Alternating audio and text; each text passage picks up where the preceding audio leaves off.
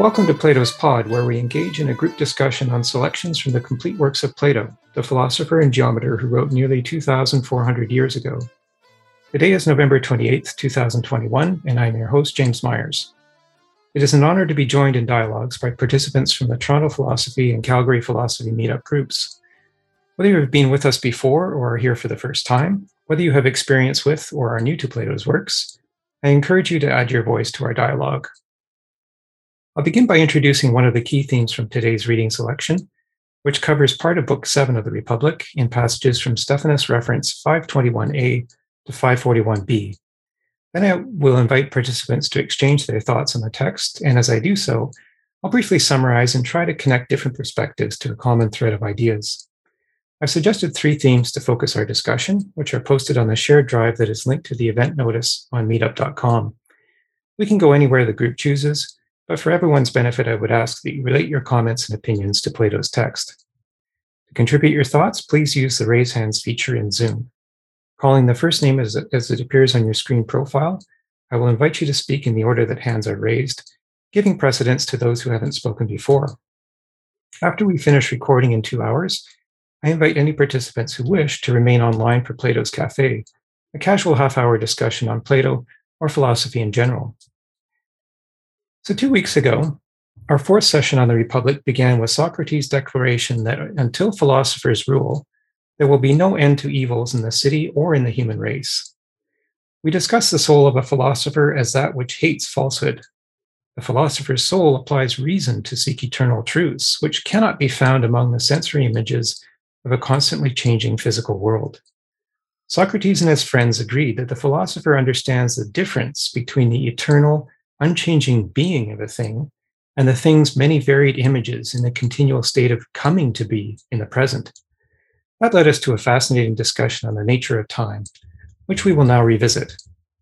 But before introducing today's reading, I want to note that in two weeks, before we break for the holidays, we will conclude our six part series on the Republic by reading from 587b through the end of Book 10 uh, at 621d. Very much looking forward to that discussion when we will have the opportunity to consider the conclusion on the subject of justice with which Plato began the Republic.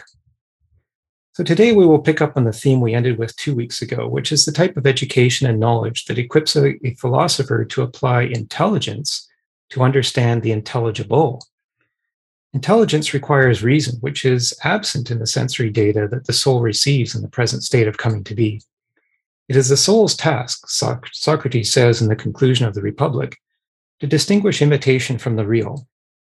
And at the outset of today's reading, he says the first order of knowledge for this purpose is knowledge of number and calculation. So let's begin today's dialogue with Socrates' question at 521d, where he asks what subject it is that draws the soul from the realm of becoming, which is the uncertain state of coming to be in the present, to the realm of what is, where there is certainty of truth. His answer follows at 522c, that the first subject for any philosopher is number and calculation, which he demonstrates with three fingers. It may seem unusual to us now, 2,400 years later, when number and calculation don't normally feature in the curriculum for philosophy students. But Socrates' point is really about our ability to navigate the differences that are with us every moment that we navigate the physical world. The physical world, we now know from Isaac Newton's third law of motion, operates in equal and opposite measures of action and reaction, and it does so according to Heisenberg's uncertainty principle. So, distinguishing what is different from what is the same is intrinsic to our physical existence, and, as Socrates repeatedly asserts, is fundamental to our understanding of time. Socrates divides time into two different categories. In one are the past and future that are continuous in being that never becomes. And in the other, there is the present, which is the changing realm of becoming that never is. So let's see if we can understand what Socrates means in his three finger demonstration from 523d to 540, it's 523d to 524e. Then let's discuss the difference uh, in the meanings of the word calculation. And so here, let me share my screen. And I want to just put my fingers up as Socrates did uh, and he he puts up three fingers in this demonstration, his second, third, and fifth finger. And he, I'll just read this section here.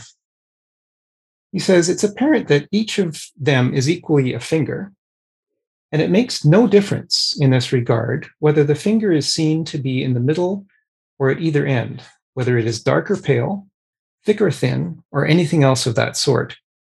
For in all these cases, an ordinary soul isn't compelled to ask the understanding what a finger is, since sight doesn't suggest to it that a finger is at the same time the opposite of a finger. So here he's saying, I'll just break that, that reading. Here he's saying that we just sort of intrinsically understand what a finger is, whether it's a finger on an old person, a young person, whether it's a dark finger or a light finger, uh, thick or thin, uh, short or stub, uh, short, stubby, or, or long. We just intuitively understand what a finger is.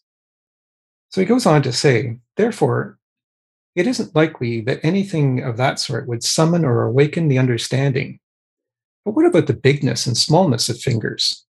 Does sight perceive them adequately? Does it make no difference to it whether the finger is in the middle or at the end? And is it the same with the sense of touch as regards the thick and the thin, the hard and the soft? And do the other senses reveal such things clearly and adequately? Doesn't each of them rather do the following? The sense set over the hard is, in the first place, of necessity, also set over the soft, and it reports to the soul that the same thing is perceived by it to be both hard and soft. And isn't it necessary that in such cases the soul is puzzled as to what this sense means by the hard if it indicates that the same thing is also soft, or what it means by the light and the heavy, if it indicates that the heavy is light or the light heavy. I'll just break again there and just uh, just say that you know here he's he's setting up this idea of opposite. So we understand in, in, intuitively what a finger is, whether it's a finger on a human, whether it's a finger on an animal. We understand it really, I think, maybe because of its function, and we can under, we can discuss that more. But but once we understand what a finger is, then there are many different types of fingers. And here's where he's starting to talk about the the opposites you know. So some fingers you can perceive a finger to be hard in one sense but then you can touch it and you know it gives to the touch. So in some senses it's soft. So maybe this kind of idea of relativity you know is a, is a finger a finger is hard compared to some things but it's soft compared to other things. And that's that's really saying that it's it's sort of this the soul is summoning this kind of understanding of these differences. And so he goes on to say, then it's likely that in such cases, the soul, summoning calculation and understanding, first tries to determine whether each of the things announced to it is one or two. If it's evidently two, won't each be evidently distinct and one? Then, if each is one and both two, the soul will understand that the two are separate for it wouldn't understand the inseparable to be two, but rather one. Sight, however, saw the big and the small not as separate, but as mixed up together. And in order to get clear about all this, understanding was compelled to see the big and the small not as mixed up together, but as separate, the opposite way from sight. And because of this, we called the one the intelligible and the other the visible. If something opposite to it is always seen at the same time, so that nothing is apparently any more than uh, than the opposite of one, then something would be needed to judge the matter. The soul uh, would then be puzzled, would look for an answer, and would stir up its understanding and would ask what the one itself is. Uh, and so I just wanted to start with this this section. You know, is is so here we've got this idea that you know there is kind of the idea of the form of a finger. It's kind of the universal idea of a finger, but fingers present themselves in various different types of particulars. And so there's that one idea. And then the other idea that Socrates is bringing in here is the idea of calculation and number as being the, the most important subject that a philosopher uh, can learn. Uh, and I just wanted to get uh, some ideas about that. You know, do we understand um, or do we accept first of all this this idea of, of you know the finger as being one type of thing? That there's a universal idea of a finger but that the finger presents itself in various different ways. Uh, and then what what do we understand by socrates meaning when he says calculation? Uh, is there only one way of interpreting calculation or are there different ways of interpreting calculation? Um, and so I just wanted to throw it open to that uh, and see what what people think. Is there uh, do we have some thoughts on on those two questions really? Either the universal idea of the the oneness of a finger versus its many different particulars, or, or the idea of calculation. What is meant by calculation? But we'll start with uh, we'll start with Joel. Yeah, I'll, I'll give this a, a try, James. Mm-hmm. I um, it's intuitively appealing to me what, I, and I haven't read this before or heard it discussed, that calculation is among the most elemental properties of the soul or of reason. Uh, I think um, the, the, the properties of, of fingers, we might come to a different threshold where we observe, you know, a hand and we can distinguish a thumb from a baby finger, an index finger, whatever. Uh, but we recognize them somehow. They, in in an unknown way, we're calculating the differences between these and saying they don't exceed that threshold from which we would no longer consider them a finger like we do with the palm of my hand. Um, and quantity, numbers, are the are the one element that seem to be the most primary of all the elements, at least to the individual human being. We may get into more complex reasoning in physics and other places, but I, I find that whole line of questioning intuitively appealing. Thank you. And, and, you know, certainly you really struck me what you said, Joel, when you said that it, it's as if there is this threshold beyond which a finger is no longer a finger. And certainly the calculation would allow us to determine where that threshold is. Um, so that that particularly struck me and this and again this idea of differences you know that i introduced with and I, I, think you picked up on this this idea of we have to determine what the differences are and calculation would seem to be required for that uh, bill what are your thoughts i can't say i understand this completely i'd have to read it more carefully but when when I, what comes to mind when you talk about when he talks about calculation is that to me the calculation means um, our ability to discern between different things mm-hmm. to separate. So from oneness, we create multiplicity. Mm-hmm. And, um, you know, that's just, I guess that's part of our nature. But, um, but there is still, you know, it's, the impression to me is that there is still this oneness that, that is still there, even though we, we are perceiving or using our minds to to create different forms of this one thing. Mm-hmm. Yeah, I don't know if that makes any sense, but that's it, what comes to mind. It does, and yeah, this idea of discerning the one from the many, I think, is uh, is a key idea, Bill, that you raised, and um, and maybe just I'll present, you know, a couple of. I, I sat down yesterday and tried to think of different ways that we use the word the word calculate or calculation. And, and I came up with sort of two different ways that we can use the word. One, one relates to uncertainty and the other relates to certainty. So in the uncertain sense of the word calculate, uh, I came up with two sentences. The first is Before acting, I calculated my chance of success to be greater than failure. And so that's kind of an estimate. And the other sentence was By my calculation, we should arrive at midnight.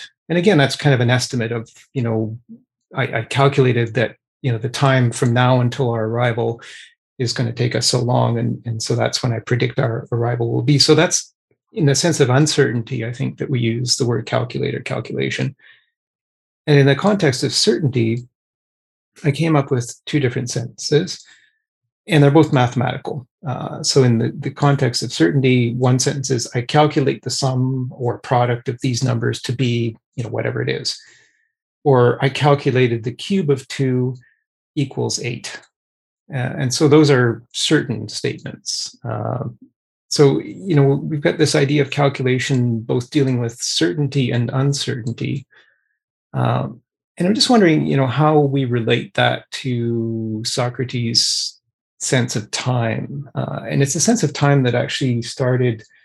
Um, I've got an excerpt here in the, the notes uh, from Timaeus 37d to or 37c to 38d, um, where you know he talks about time as being sort of split, as I said in the introductory notes, split between the past and the future on one hand, which are in this eternal state of being. There is no becoming. The past and future, they're not subject to change. What is subject to change is the present. And so this present is the state of becoming. Uh, so the present is kind of this uncertain state, whereas the past and the future, uh, there is no becoming involved with those. And so calculation seems to cover both of those two different states. If you, if you think of calculation as dealing, you know, sometimes with uncertainty, which is what we deal with in the present, and sometimes with certainty. Um, and I'm just wondering, you know, whether whether we see that or whether there's any other definitions of calculation that could apply here.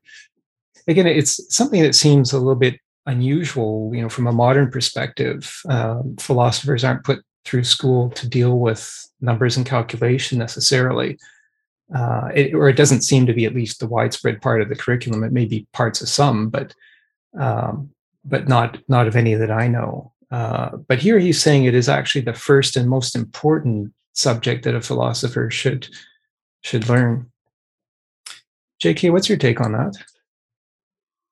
Yeah, it seems like he wants to separate um, this uh, idea of uh, calculation and certainty, you know, from the uh, from the uncertainty, you know, of um, of the uh, of time, the flow, uh, the temporality of the of, uh, of changes and so forth. That uh, you know, so the present, you know, is uncertain mm-hmm. because it's constantly in a in a flux, in constant flux of change, of becoming and so the uh, the only certain you know the, so he's trying to uh, you know establish the certainty of past and future, which uh, is based on one's um, rational or you know memory, of course, memory and and thought, you know, reason, and um, you know um, you know aligning that with a certain that's the uh, you know certainty and calculation, and uh, yeah, there is a kind of uh, a sense of certainty in mathematics because it's um, you know it, it is uh, you know associated with uh, what, what is eternal you know the past and future and, the unchanging. Um, but is it you know is it reasonable to separate that from uh, you know from our existence in time? And so that um, that's what he, I think that's what he's proposing, and that the uh, that there is this uh, you know truth of um, of uh, calculation and certainty that can be separated from the flux of time and change. Yeah.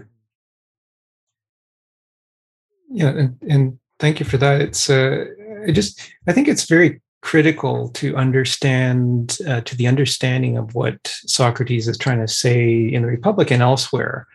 This distinction between being and becoming. Um, you know, you use the word J.K. flux, um, and you know this is maybe something that we face in the present. And so, I just wanted to um, present this idea, this drawing that I, I did in the last page of the notes here uh, that I've got on the screen. And so here on the screen, I drew a line.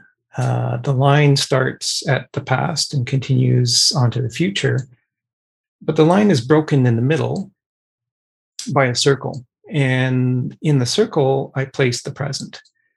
So I labeled the, the line that goes into the circle being the past and the line that comes out of the circle being the future. So these are the same line. Um, but I, I broke it up by the circle in the middle. And I think this is really what uh, what Socrates, uh, or what is described not by Socrates, but by Timaeus uh, in Timaeus 37d to 38c. uh, this idea that the the past and the future always are, and so they they are always being. There is no becoming in the past and the future. The only the only becoming is in the present. The, the present is where we have our change, uh, and and that's good for us because this is obviously our chance to make our uh, our mark on on time. Uh, and so in the present, you know, this is where we have the visible, for example. Uh, in the, the past and the future are not visible, but the present is visible to us. Um, so the past and the future are only intelligible. And that's what Socrates says that we require reason to understand the intelligible present we use our, our sensory inputs to to receive information on that. And, and we saw that in that part that we read uh, that socrates uses three fingers to demonstrate. Um, so the present you know we have it exists in three dimensions of space. They're always rational. Uh, they always share one dim- dimension of time. There's always two limits of past and future. And they are as we now know subject to heisenberg's uncertainty principle. Um, and that, the uncertainty principle says that the more you know of an object's position, the less you know of its momentum, and vice versa. And so, inside this circle, inside the circular limit here, uh, we've got this state of becoming, uh, whereas the outside the circle is the state of being. Um, so, I just wondered if that kind of depiction is is helpful. I've even put you know the circle is as we know 2 pi. So i put you know a pi on the top of the circle and a, and a pi on the bottom. So pi is irrational. And inside the circle we've got the diameter which is uh, which is broken into two radii which are are rational. Um, so i'm just wondering whether this particular depiction of time is helpful in understanding this distinction between becoming in the present. And eternal being in the past and the future. Bill? I'm a little bit confused about this because, you know, when you, the sense in the picture is that in this representation, the future and the past are classed as being. Um,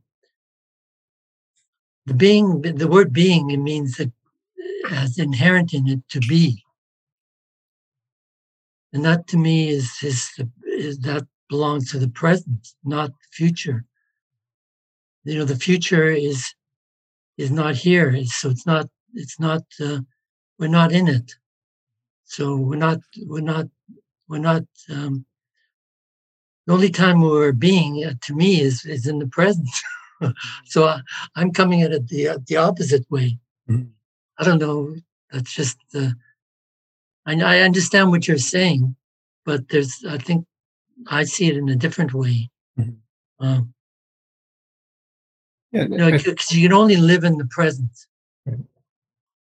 We all we all do our living in the present every moment. We can't we can live in the past, but that's not very helpful. Mm-hmm. We can live in the future. That's not very helpful either, because we're living in the dream world. Mm-hmm. But when we're in the present, that's where all our living is done. To me, anyway and it's it's a, an excellent question. I think, it, and I think you're picking up on a question that Jane asked in the last episode, um, which is this kind of we seem to have this intuitive sense, perhaps, that the present always is. It just never disappears because we're always in the present. Um, but I think the point here is one that's more particularly related to our understanding of physics. Uh, and as I said, I mean, in the present we've got this constant change of uh, constant change of action and reaction in equal and opposite measures. And this is Isaac Newton's third law of motion that was, you know, we've known this for about the past 400 years that in the present there's always action and action in equal and opposite measures. And we've known for the past close to 100 years uh, Heisenberg's uncertainty principle that uh, that we can't know uh, we can't know the same amount uh, of information about an object's position and its momentum. Uh, the more we know about one, the less we know about the other. So there's there's always, and I think J.K. used the word that there's always this kind of flux in the present, uh, where there's always this change. You know, the physical objects are they they come to be, and they decay, and all of physics uh, eventually winds up in entropy. So we start with with physical objects which are in a particular state of order. Uh, you know, like my my fingers are in a particular state of order. Um, we know that you know the, the molecules in the fingers you know are, are atoms, and the atoms are made of um, electrons and protons and neutrons, and then we know that that further can be divided into quarks. But we also know that um, all of that will eventually be subject to entropy. So all of that order that we see in the physical world tends to disorder. And at the end of time, there's this maximum state of disorder, which is entropy. So physical objects come to be and they pass from being. And, and Socrates makes that point.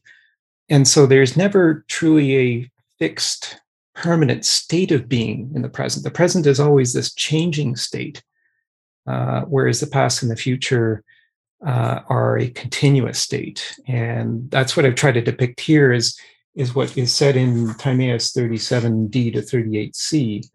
Uh, that which is always motion, changeless and motionless cannot become either older or younger in the course of time. Here he's talking about past and, and uh, future. Um, and then he says, um, uh, I'll just find the other section there. Uh, he says that the past and the future have come to be. It's the present that is always changing. And so it never reaches, the present never reaches a permanent state of being. It, it's continually changing. So, uh, you know, thank you for that question. Did, did you want to follow up, Bill, with that? Yes. Well, yeah. I just want to say I can't argue with that because, you know, when we're living in the present, that's where all action is happening, all, all activity.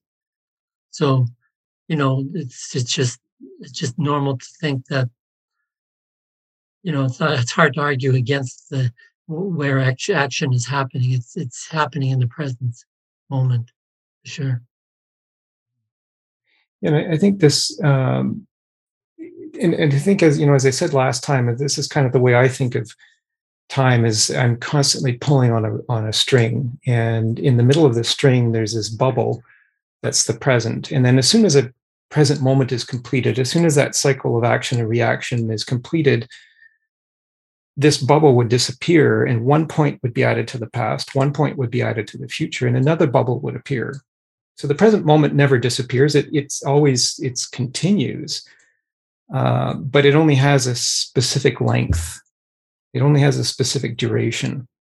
So we go from present to present to present to present, but the present is limited uh, in its in its restricted to action and action, action and reaction in equal and opposite measures, whereas the past and the future are always continuous. There will always be a past. There will always be a future.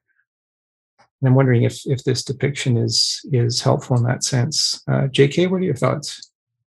Yeah, you know, I think what uh, Bill is referring to is a kind of uh, the subjective experience of um, of um, existence. Uh, so there, you know, from uh, from the Socrates point of view, I think, uh, and, the, and he's aligning that with uh, the scientific uh, point of view, the objective point of view of. Uh, but in reality, nobody uh, nobody experiences, you know, time in this in the way he's describing it. Um, the future is we're always projecting ourselves into the future and we're always um, dragging the past with us you know in our memories. And so in a sense and we're we're not ever in the present because once we arrive we have the sense that we're in the present we're already you know um, go, uh, going towards the future thinking about the future. And um, so in that sense it's a subjective experience. And nobody uh, you know uh, you know um, can um, can get out of that subject experience. You can, I guess, you can, um, you know, the scientific uh, objective view is to pretend as though uh, this is how it is objectively. But so there, you know, who, uh, the the scientists who are saying that is just imagining that they have no subjectivity of, of experience. But um, but I think that's what uh, you know Plato is getting at. That he's trying to think about um, present, past, and future objectively, rationally, and and like somehow get out of your subjectivity and look at the look at yourself in that way, which is not uh, not possible or realis- realistic anyway. yeah. Uh, well, yeah, really interesting use of words there, J.K. The the difference between objective and subjective, um, and certainly when we're in the present, I think, as you said, we're always projecting into the future. I mean, it's it's what we have to do to survive, right? We can't just remain static. We always have to deal with these changing situations. You know, with this kind of theme of difference that we started, you know, with the introduction of today's episode. This theme of difference. We always have to deal with that difference. And so, when you say projecting into the future, I think that's maybe a form of calculation. Uh, we're, doing these calculations to project what will happen if we take certain actions um, and, and really interesting use of the, the word subjective you know and, and i think you said you know as soon as we as soon as we think about the future we're actually changing things in the present you know so it's that thought process that changes things in the present uh, and the thought process is never turn off so the present is always changing i guess and yeah. um, so if, if if i've summarized that correctly yeah well in a sense that you know if everything's changing if the uh, if you're saying that uh, we're in the uh, process of change, we're never in the present, right? We can mm-hmm. never, you know, identify. Oh, this is the uh, this moment. Okay, I'm I'm right in this moment. Once you before you even say that, you're already moved beyond that moment that you want to capture. You so you can never really be in the moment of or the present. Um, you can you know generalize and say, okay, well, yeah, well, you're you're in the present, but you're in. Uh, but if you um, if you think about it, you you are never because everything's changing. So how how could you possibly be in the in pre, the present of any of any experience of the of the moment? Yeah, I think very much, and, and you know certainly the word "be" is the, the words "be" and "is" uh, Socrates or, or not Socrates. I keep saying Socrates, but it's Timaeus. Timaeus uh, in in the Timaeus keeps saying that the word the way we use the words be and is aren't really correct. And we say that we are in the present.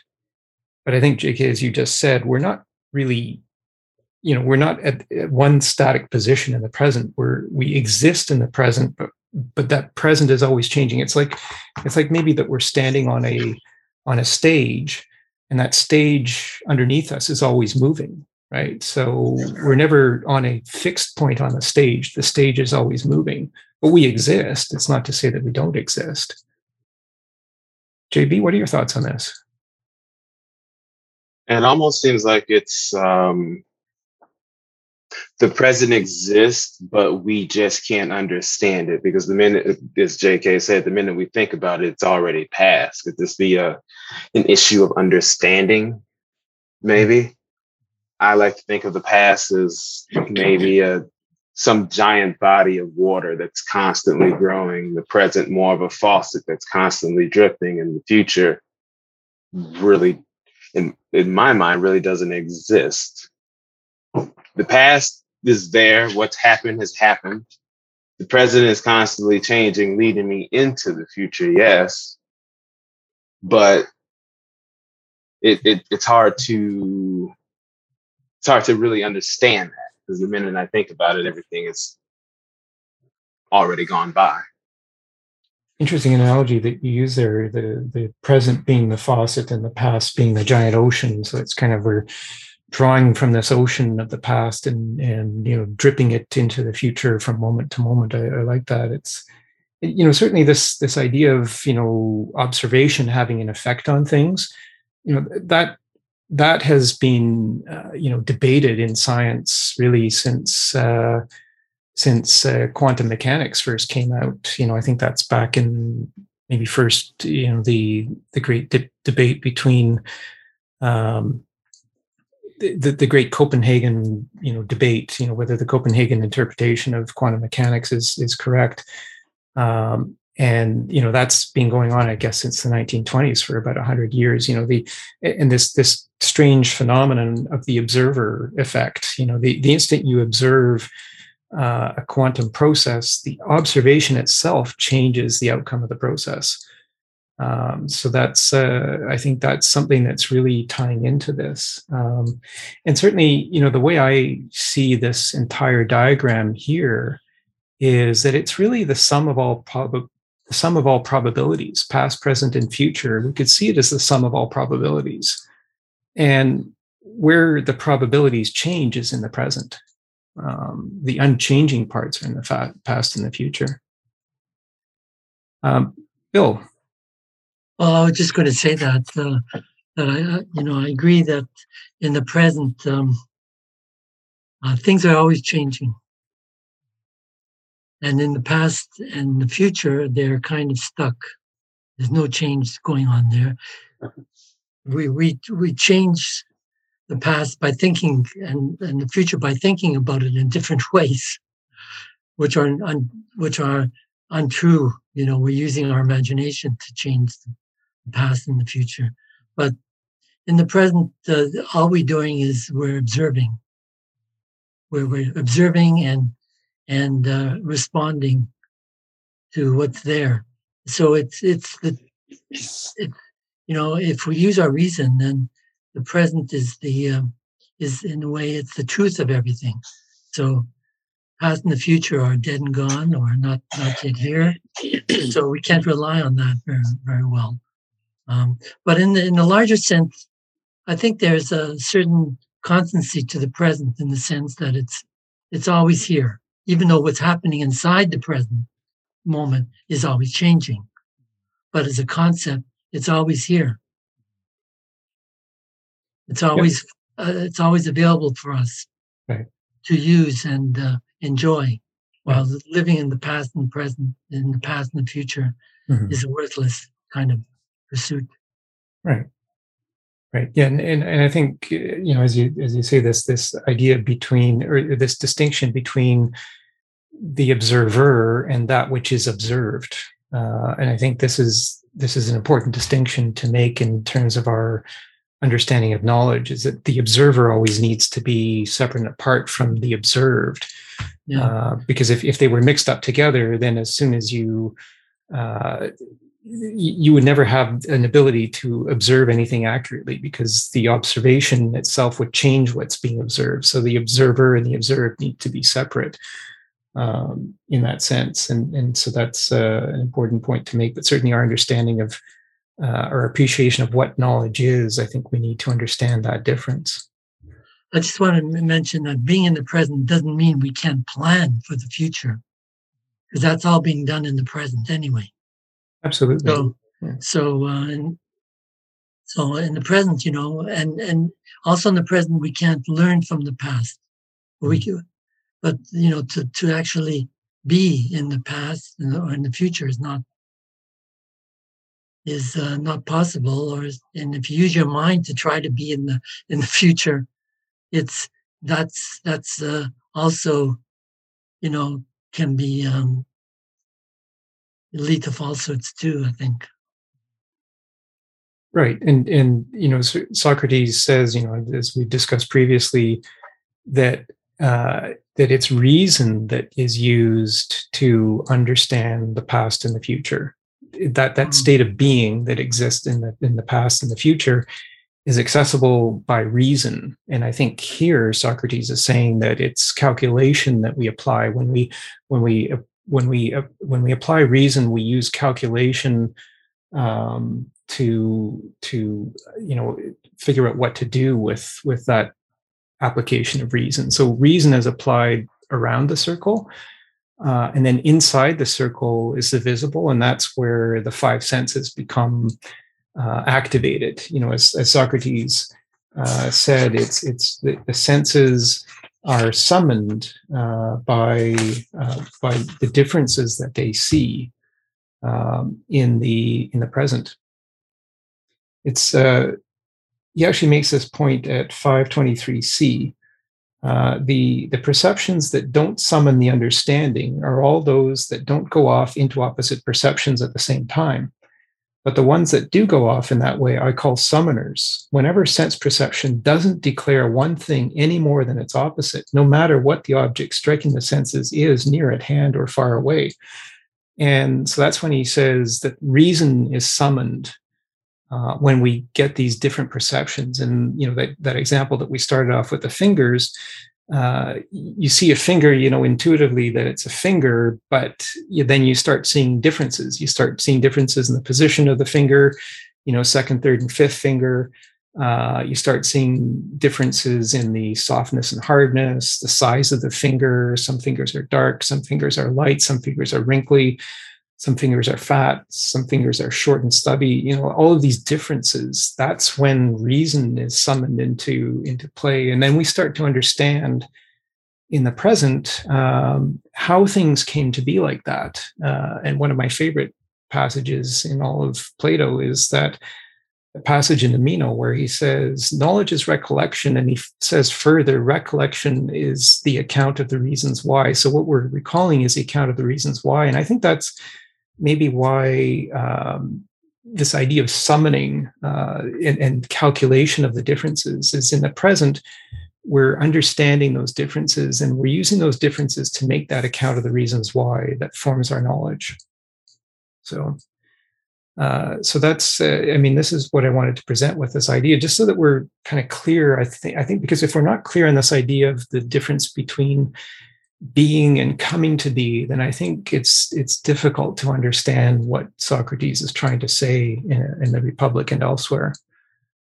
Um, I just wanted to maybe move from this to the um, the idea of the differences in the types of knowledge that uh, the philosopher uses and the guardian uses. So we have, uh, and we didn't really go through the education of the guardian, uh, and I, I, didn't, I didn't do that for a particular reason because I think, I think here they're kind of refuting what they said earlier. So uh, we've got the section that we're reading today, which is 521D to 541D. Uh, and I've picked out a few um, sections in here. And I've tried to compare them to comparable sections earlier in the Republic. So this is about 100 pages earlier in, in the Republic the, when they talk about the Guardians in 376A to 399E. Uh, and I've just kind of contrasted the different types of knowledge that the philosopher would use versus what the guardian would use. Uh, because I think it's in, important to understand that um, they're they're not. I don't think that they're advocating for the knowledge that they were saying earlier in 376A to 399E. I don't think that they're advocating for this. I think they're changing their position now. When they get to 521D to 541D, which is what we're reading today, it's a different kind of knowledge that they say that the rulers require. And so there's this contrast in the types of knowledge that they're giving the guardians. They're restricting the, the types of knowledge that the guardians uh, are allowed to have earlier in the Republic.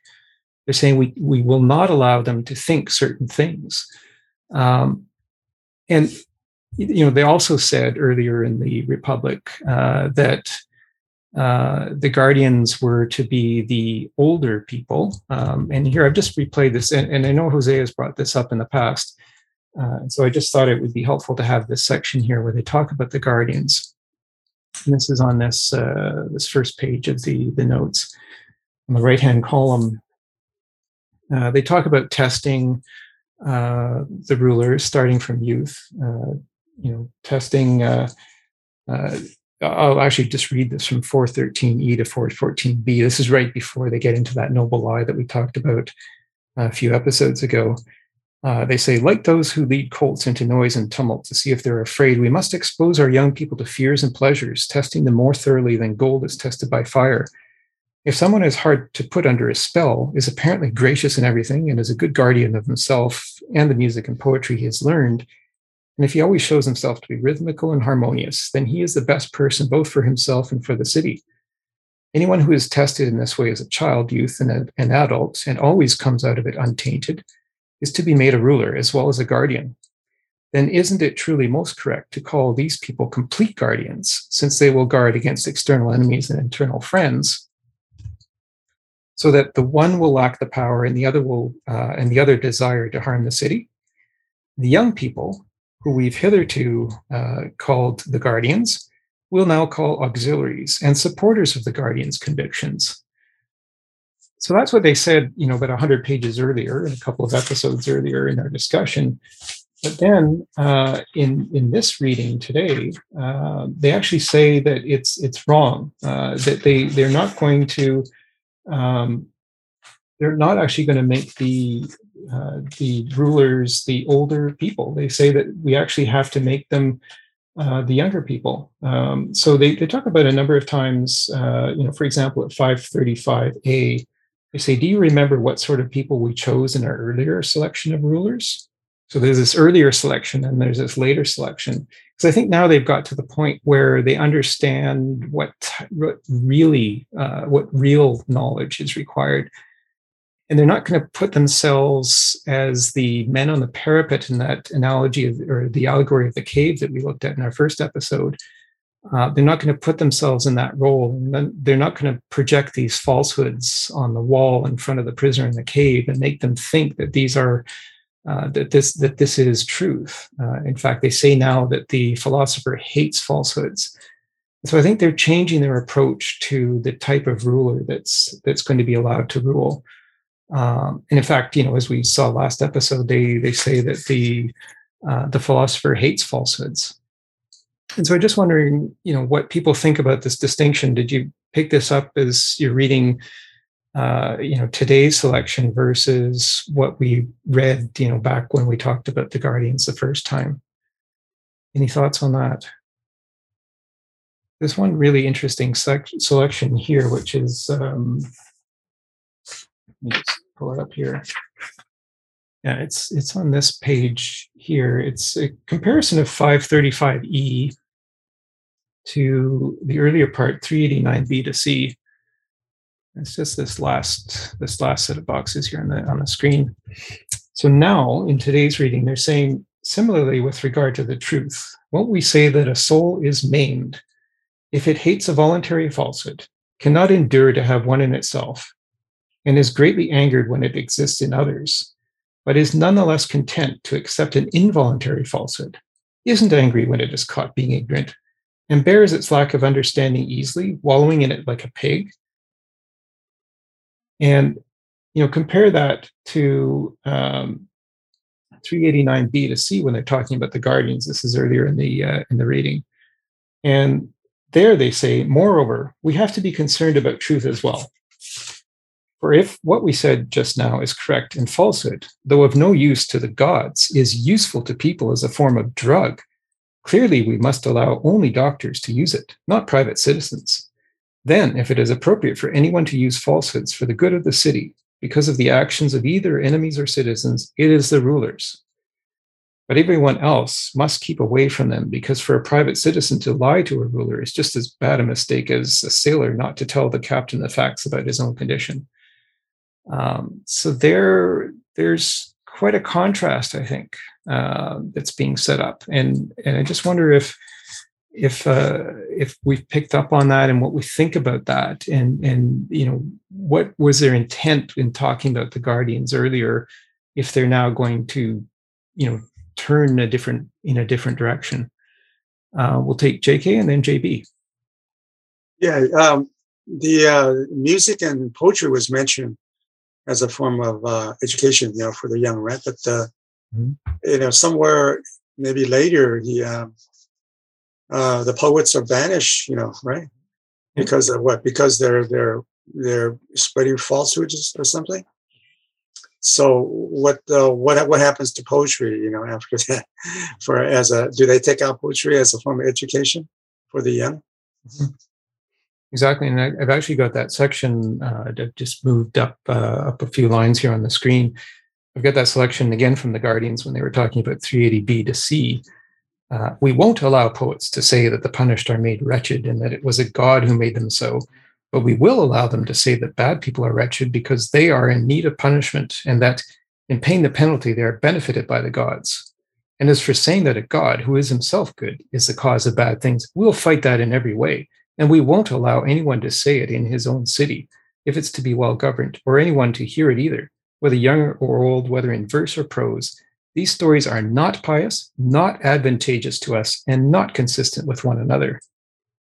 And so here, I think they were severely limiting the knowledge that the guardians were allowed to use. And now, in the later passages, they're saying, well, you know, maybe the philosopher is really the best one uh, to to be equipped to actually think for himself uh, and to establish his own limits of knowledge. So earlier they were they were kind of like the men on the parapet, limiting the amount of knowledge that the prisoner on the cave was allowed to see on that uh, on the projections on the wall. And now they're saying, well, we that's really not the way that things should be run.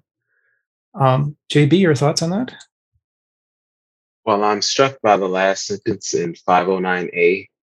Um, both knowledge and truth are beautiful things, but the good is other and more beautiful than they. And I would assume Socrates feels that the guardians having a separate education or the, the the falsehoods, the noble falsehoods for the guardians would be part of the good. I'm also struck by how that's another form of calculation that knowledge and truth are beautiful, but the good is more beautiful than that. Hmm. Interesting point. Yeah, I, hadn't that hadn't occurred to me actually until you just said it. That this idea of greater and less degrees of beauty, um, and and and you know, I, you certainly called out that very important section, I think, where they where Socrates gives this definition of the good. Uh, so that which gives truth to the uh, to that which is to the things that are known. So that which gives truth to the things that are known, and the power to know to the knower is the form of the good. Uh, and that's something that uh, I think we we need to keep remembering about to, in in the Republic. Um, Bill, I think uh, Socrates here is is giving all the power to the um, philosophers, mm-hmm. assuming that they'll always be good and correct and truth and truthful. But is that being uh, realistic? you know, you know, people are, you know, we're, we're corruptible in some sense, or we're, we're prone to untruths from time to time because of lack of knowledge, or just our emotions are carrying us away. So, I think uh, I think it can be a little bit uh, problematic if we give the power to philosopher, all the power to philosopher kings. I think it might be a little bit better to educate the uh, as many people in the population as we can become to become wise, so we can put checks and balances on on ourselves, on each other.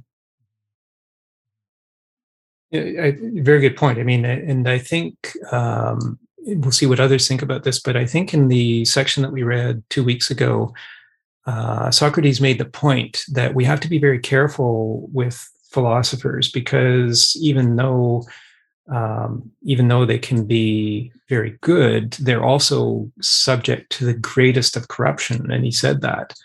Uh, and so, because because these are powerful people, they, they are actually able to distinguish, you know, these differences in knowledge uh, but if they if they become corrupted, uh, the power that they have of perception and of, and of use of reason uh, can very be very well be easily used for evil purposes. And so I don't think he's saying that the philosopher is the you know is the panacea that will find a philosopher who will always be good. I think he's saying we have to be very careful to make sure that you know as perhaps you said that there are these kinds of checks and balances and that people don't fall under the spell of a charlatan or a fraud um, so it's a very good point um, jk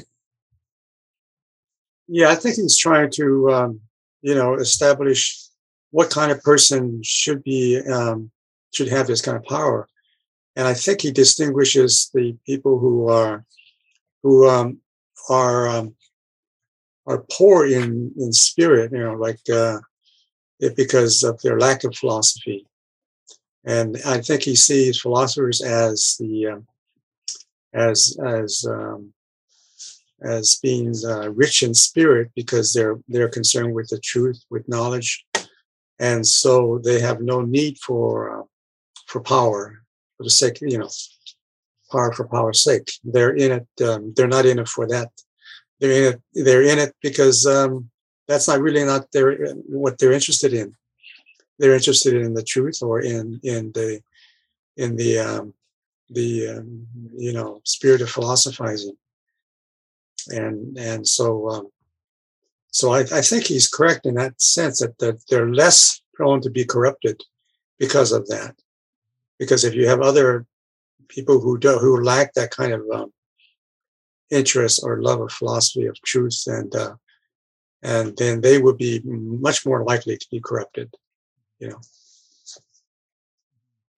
so i think that's a i, I you know i kind of agree with uh, that that's a very uh, that's a good good standard to go by you look at our i guess you look at our present situation with politicians you know they they come from all backgrounds you know business people um, small business owners and things like that and and they're basically um, not in it for uh, for any high ideals of uh, public service, right? They're they're in it for something else, you know. And you and you really call out uh, the, right at the beginning of today's reading at 521b. Um, Socrates says, "Can you name any life that despises political rule, or besides that of the true philosopher?" And and then he says, But surely it is those who are not lovers of ruling who must rule. For it is for if they don't, the lovers of it who are rivals will fight over it. And I think that's I think that's essentially what you just pointed out, you know, that this this is what happens when uh, people become uh, lovers of ruling rather than lovers of knowledge. Um, and you know, when we first started talking about the republic, five episodes ago, we looked at the allegory of the cave and the allegory of the cave, the when the prisoner saw the light, when was able to make his way out of the cave, what happened? They forced him back. You know, so once he saw the light, he he had the knowledge and he was forced back. He didn't want to go back into that dark cave where where it was full of falsehoods but he was forced back because he now had the knowledge and it was his responsibility then with that knowledge to go back and lead the others to knowledge and maybe that's a little bit of the checks and balances uh, that bill was talking about earlier um, jb so do we assume that the philosophers themselves won't fight over the truth over their passion for the truth? Um, someone who is dedicated to civic service could feel that this is the best way to this is the best way our people should go or this is the, the, the next person could have a completely different idea and both genuine both truly dedicated to um, public service but i still can imagine there would be conflict there as well and maybe get just as nasty as the uh, the businessmen who ruled who currently rule I think a very good point. The uh, and certainly the section that we didn't cover, where they talk about the four different types of of rule, uh, including democracy, including tyranny, democracy. Um, you know, those different types of rule. I think they're trying to set out the you know the human tendencies towards certain types of behavior, uh, and I think that there can't be an assumption that the philosopher is always or that you know philosophers will always agree among themselves about the truth um, and so there would be likely conflicts you know as you as you stated but i think you know the ideal is that the the true philosopher will understand that there are sometimes differences and will understand also how to deal with differences in a way that's productive and not destructive um, so it's a good question and i you know i wonder what others think about that but uh, uh, you know, I think that's certainly we have to get to the level of the philosopher, perhaps, to even get to that sort of potential. Uh, J.K. Well, yeah. Um, well, the word philosophy means the love of knowledge, right? So um, even though they might have different uh, different philosophies, first uh, might have different, um, um, you know, um, positions or or ideas of what um, you know what true knowledge should be or is, or how how things should be, um, they're still interested in in knowledge and in, in wisdom and, and, and learning. And so, so even if there's conflict, they will they will still you know uh, uh, be philosophers in arguing about you know what is truth and so forth, and and not for the sake of power, right? So So of course, you know, there there's a you know you're going to have you know maybe some philosophers that that, that believe that uh, there's uh, you know um, the philosophy of um, Machiavelli or, or or the philosophy of uh, Hobbes or something like that. But uh, but uh, at least if they're really philosophers, they they also understand the other positions, right, and acknowledge that those other philosophical positions are also uh, might be uh, might be more uh, more truthful or right. So it, it, would be it would be a conflict among people in the uh, you know in the area of uh, of concern for knowledge and truth, and uh, as opposed to uh, yeah, as opposed to a democracy where anybody can uh, can run for office, right, and be elected by a a you know group of people um, who have uh, you know who are interested just in the in in, in power for power's sake or in or or for uh, monetary interests and things like that, and to have have no uh, yeah, interest or tendency to um, to understand or care to for the truth or or not knowledge of the truth. Interesting. The you know they use the idea of you know these philosophical differences. So you know one philosopher, you know you used Hobbes as an example. You know might might have one particular way of approaching things. Other philosophers like Machiavelli will have a different way of approaching things and so maybe you know as you said the true philosopher will be the one who tries to reconcile these different philosophical approaches. And maybe instead of focusing on the differences uh, you know to differences kind of today's theme maybe in our discussion instead of focusing on the differences the the, the true philosopher will try to reconcile and find the the common elements and the common threads uh, to tie them together. Um, so it's it's an interesting point. Um, jose now we, we have to remember that uh, here Socrates uh, is trying to design the an ideal city and an ideal form of government.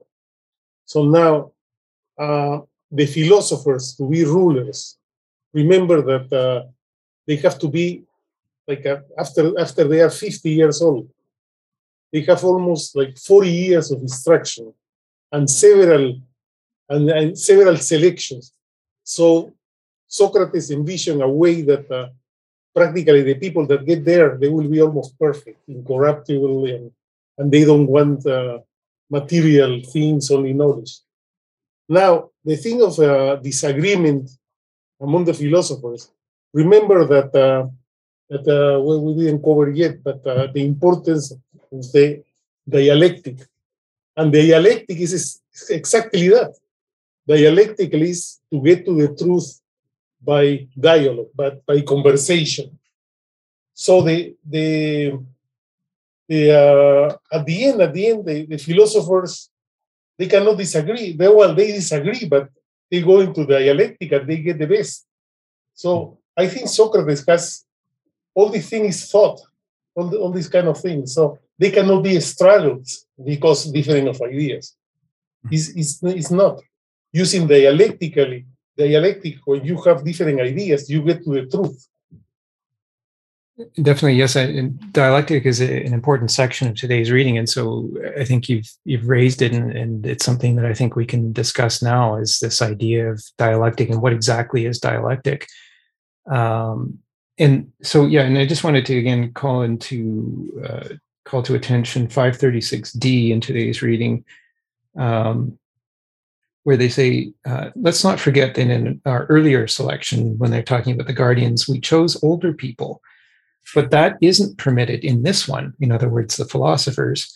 For we mustn't believe Solon when he says that as someone grows older, he's able to learn a lot. Um, he can do that even less well than he uh, can run races, for all great and numerous labors belong to the young.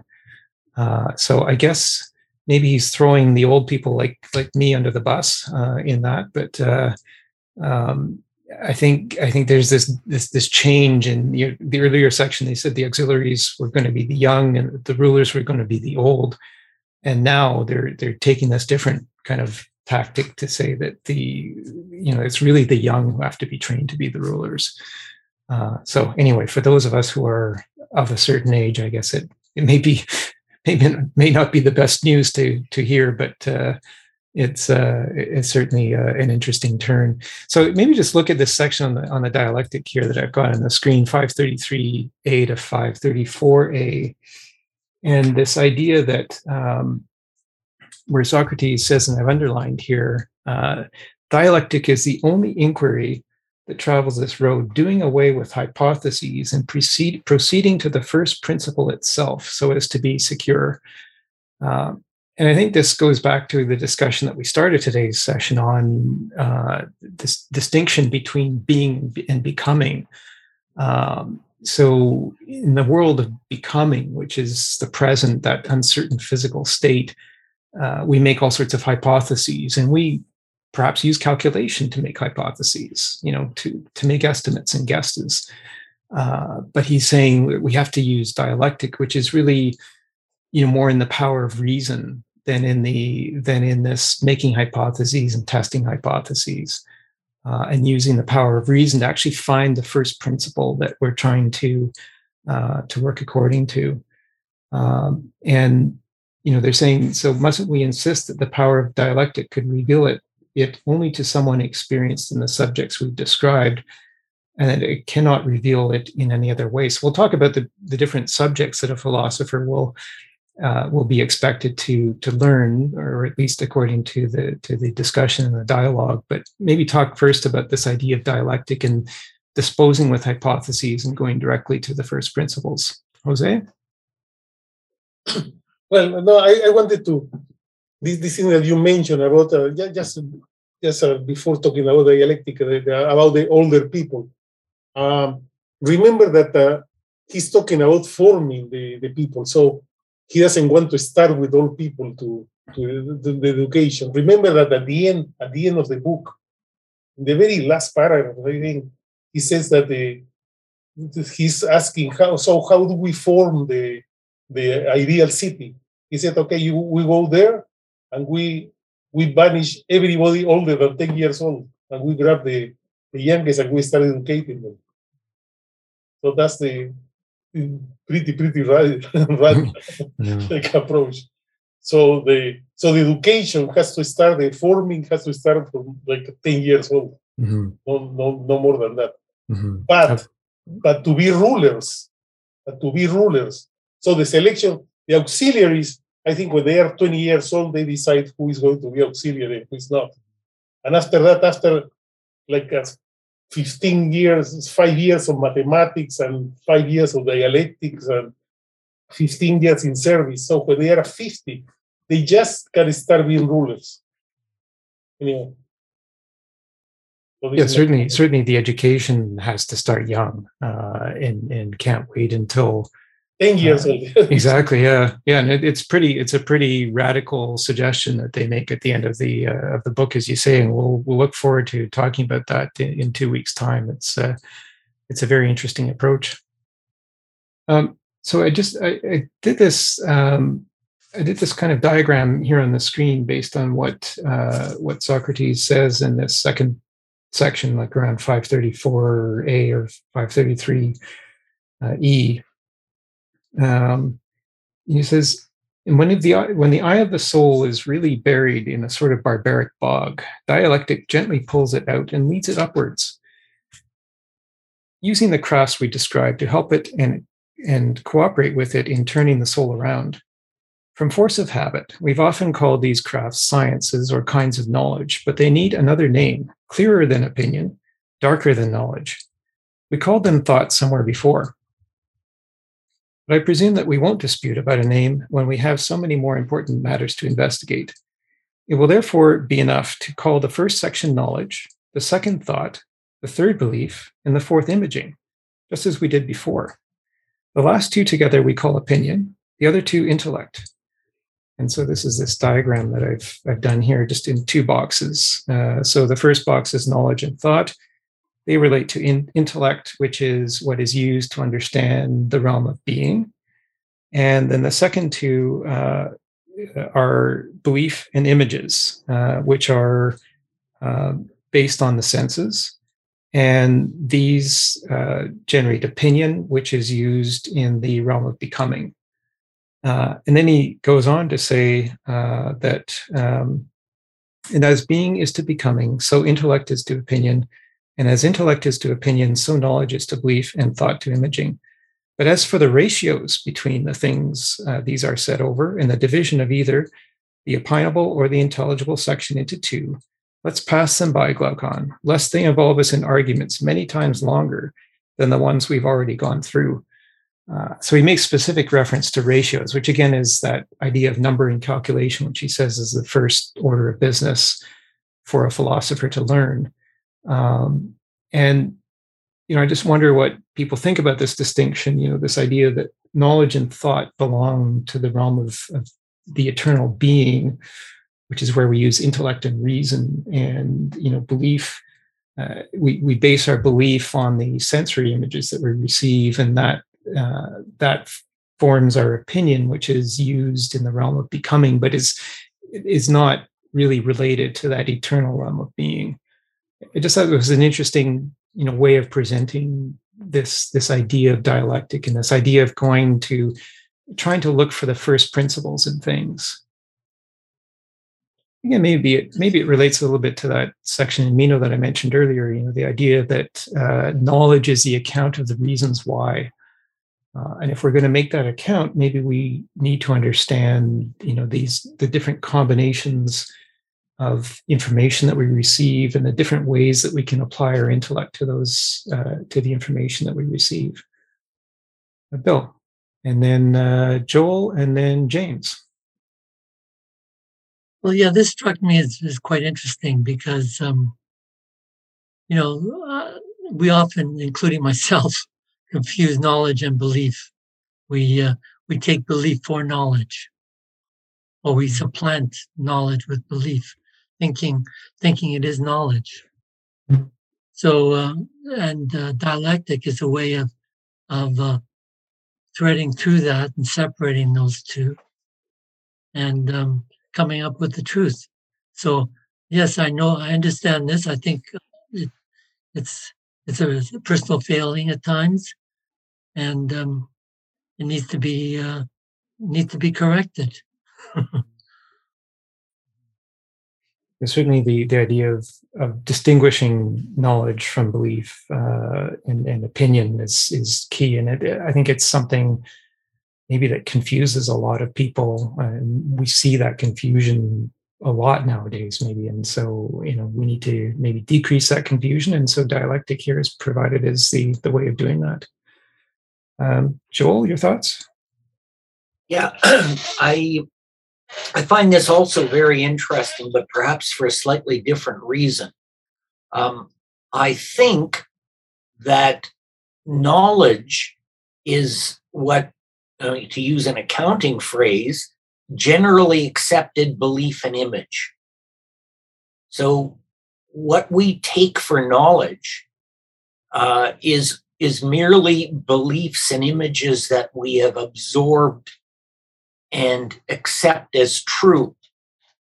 And it's very difficult to change knowledge, but beliefs and images are much more fluid.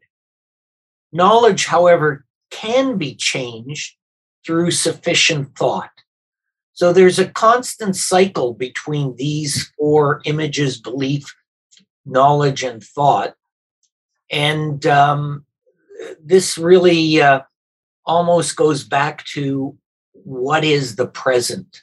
You know, in, in a particular instant, thought may overwhelm knowledge, almost like rock, paper, scissors, if you like. It's a to use an infantile image, but uh, they are all related and constantly evolving, in my opinion. Thank you. Well, thank you. And uh, the your use of the term generally accepted, uh, of course, resonates in me as an accountant. Um, and I think somewhere, and I, I, was just looking for the reference, Socrates uses the term the mob. Uh, you know, so when you think that knowledge is is the same as what the mob thinks it is, in other, in other words, the, the crowds of people, uh, then maybe that's clouding what knowledge actually is. Um, so we have to, you know, because it's easy to confuse people perhaps uh, with opinion because you know there's so many ways now that opinion can be disseminated. Um, and and the more people see it the more they're led to believe that it's true when in fact it may just be opinion. And so are they provided with the, the, the tools that they need to actually distinguish what is generally accepted from what is actually true? Uh, so it was an interesting way of putting it. Thank you and we'll go to james and jose and bill james yeah i think this is a very um, idealized version of the world that Plato has here. Um, normally, in, in modern times, we think of uh, probability as being the uh, greater uh, way to approach knowledge. Um, we used to have beliefs, for example, that the sun was the center of the universe. Okay. Uh, then we got, and, and we would have considered that to be knowledge uh, we would have considered that to be knowledge. But now that we have greater astronomical information, we know that the sun is not the center of the universe. And so I want to suggest that this vision that Plato has of images at the bottom, followed by belief with more certainty, followed by thought with more certainty yet, coming to knowledge, which is somehow certain, is an illusion. I don't think we have certainty. Um, as Bertrand Russell once said, the only certainty is uncertainty. Uh, I think a more practical way would be to say we have higher uh, levels of probability in what we believe to be true, whereas Plato kind of lived in a in a right and wrong world where he thought there were there was a, a eternal um, heaven in which the Platonic forms resided, and then there was a um, universe of opinion in which we basically let our senses reign. I'm interested in the topic of ratios, however. Uh, what kind of ratio do we get as we uh, try to show the relationship between opinion and intellect? And I'm, I'm interested to hear more about that. That's, good, that's all I have to say. Yeah, it's a good question, and you make a good point. You know about this. Uh, you know, is this a scale of certainty that we're going up? You know, we're using probabilities, and we're we're going from um, you know lesser certainty about the probabilities of something up to a greater certainty. And what does he mean by ratios here exactly? It's a good question. Um, and I wonder, uh, just add to what you said, uh, you know, the fact that he's grouped um, things together. So he hasn't put it as a, an exact scale of one, two, three, four like this. He's grouped he's grouped one and two together, and he's grouped three and four together. So belief and images are grouped together, and knowledge and thought are grouped together. Um, so I'm wondering whether this grouping um, is maybe a way of dealing with that uh, that uncertainty that you mentioned. You know, it's it's a good point that you brought up though in terms of you know, can there be that scale of certainty uh, and you get up to a certain knowledge, or is knowledge always grouped with something that is a little bit less certain, such as thought? Um, and so maybe it's these groupings that's that's important. But let, us see what others think about that. It's a good question. Thank you. Thank you. Uh, go to Jose and Bill. Okay, can you hear me? Yeah. Yes. Uh, well, I, I think here this this graphic that you mentioned is uh, this uh, that we put this belief and images and opinion in one side and intellect, knowledge, and thought in the other, is exactly what uh, he was doing with the allegory of the cave. Remember that the prisoners at the beginning, they were chained, and the only thing that they saw was they were images. So they, they considered the world, the world, the truth, everything was images. And after that, when the, the prisoner was free, he saw the fire and he saw the and he saw the like the statues and, and what happened inside the cave. So he he he's in the stage of belief, but uh, because even the things that he sees, they are not the real things because he's, in, he's, he's still inside the cave. he's in another stage. So now he gets out of the cave. So this is the, the, the stage of thought. I think maybe when he's still seeing reflections, and knowledge when he see the sun and the, and the real forms and everything. Mm. And uh, so this is this is one one thing. This is uh, the, the, the way that the, the way, the way that he see. Another thing that uh, we're talking about the like the sun rotating against the the, the, the sun rotates uh, to the earth, etc., etc. Remember, I, I I think this is my opinion. We can we can we can debate about that, but I think for Plato, remember that Plato he didn't like very much astronomy as a as a as a as a thing for knowledge. I think for knowledge, he's looking more at eternal truth, like a, I think it's more like ethical things, the concept of justice, you know, the concept of beauty, etc. That they are like uh, I think they for him, they think they don't they won't change. Doesn't matter whatever you discover, like a, uh, the theory of relativity or whatever, whatever. The thing won't change. So uh, it's it's not like astronomy or or physical things that they, they can change. The knowledge for him, I think, is more like uh, this uh, eternal truth. Well, thanks for that reminder about the allegory of the cave and that kind of progression I think you were talking about uh, from from the images to belief that that combination uh, and then that was illuminated you know maybe with the simile of the sun that we talked about when when we did that episode uh, so there was that illumination that was brought on into it and then belief and image kind of uh, progressed to knowledge and thought uh, uh, but I think what you're talking about is maybe that kind of progression. Yes, and another, another thing that I, uh, I, I think I forgot to mention. I think in thought, for example, he uh, when he he's talking about the teaching of math, mathematics, is just below knowledge. So mathematics, is, I think, is belong to that area, thought, because it, it will help with the knowledge. Mm-hmm. Mm-hmm and certainly, I mean, I think mathematics is well, mathematics and geometry, uh, which is the second level of knowledge that he recommends. Both of those are subject to certainty, right? You, you can say with certainty that two times two equals four, or two squared equals two four, or two plus two equals four. You can say with certainty that those relationships exist. Uh, whereas, you know, as you, you pointed out, ethics, for example, is subject to all sorts of uncertainty. You know, the question of justice is subject to all sorts of uncertainty. And so, you know, maybe we need to, as he says, you know, get deal with uh, or learn knowledge that leads us to certainty first and then we can start to deal with uncertainty and so maybe that's why he puts number and calculation as the you know the first level of certainty and, and he's pretty categorical about that actually. He says you know and this is at know the beginning of the reading at 522c uh, he says uh, isn't it true that every craft in science must have a share in number and calculation? Every craft in science must have a share in number and calculation. So he's pretty categorical. He doesn't leave any room for doubt in that. Uh, so maybe that is that that question of you know learning the most certain knowledge first and then you can progress to the less certain things as you put it. Uh, so thank you. Uh, bill? Yes well i appreciate what jane said about about this uh, about this model in the sense that it's it's idealized.